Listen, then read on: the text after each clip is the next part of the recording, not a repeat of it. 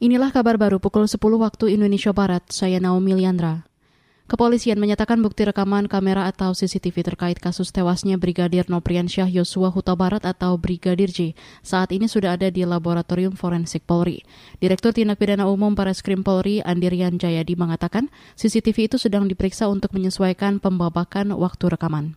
Eh, beberapa bukti baru TV ini sedang proses di laboratorium forensik untuk kita lihat karena tentu ini penyidik memperoleh dari beberapa sumber ada beberapa hal yang harus dilakukan sinkronisasi sinkronisasi kalibrasi waktu eh, kadang-kadang ada tiga CCTV di satu titik yang sama tapi waktunya bisa berbeda-beda nah tentu ini harus melalui proses yang dijamin legalitasnya. Jadi bukan berdasarkan apa maunya penyidik, tetapi berdasarkan data atau metadata daripada uh, CCTV itu sendiri.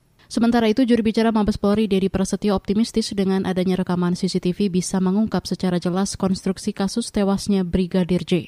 Pada pekan lalu, Kapolres Jakarta Selatan, Budi Herdi Susianto menyebut CCTV di sekitar rumah Kadif Propam nonaktif Perdi Sambo rusak.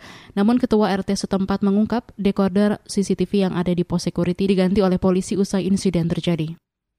Nilai tukar kurs rupiah yang ditransaksikan antar bank di Jakarta pada hari ini melemah 3 poin ke posisi 14.993 per dolar Amerika dibandingkan posisi penutupan perdagangan kemarin yakni 14.990 per dolar Amerika.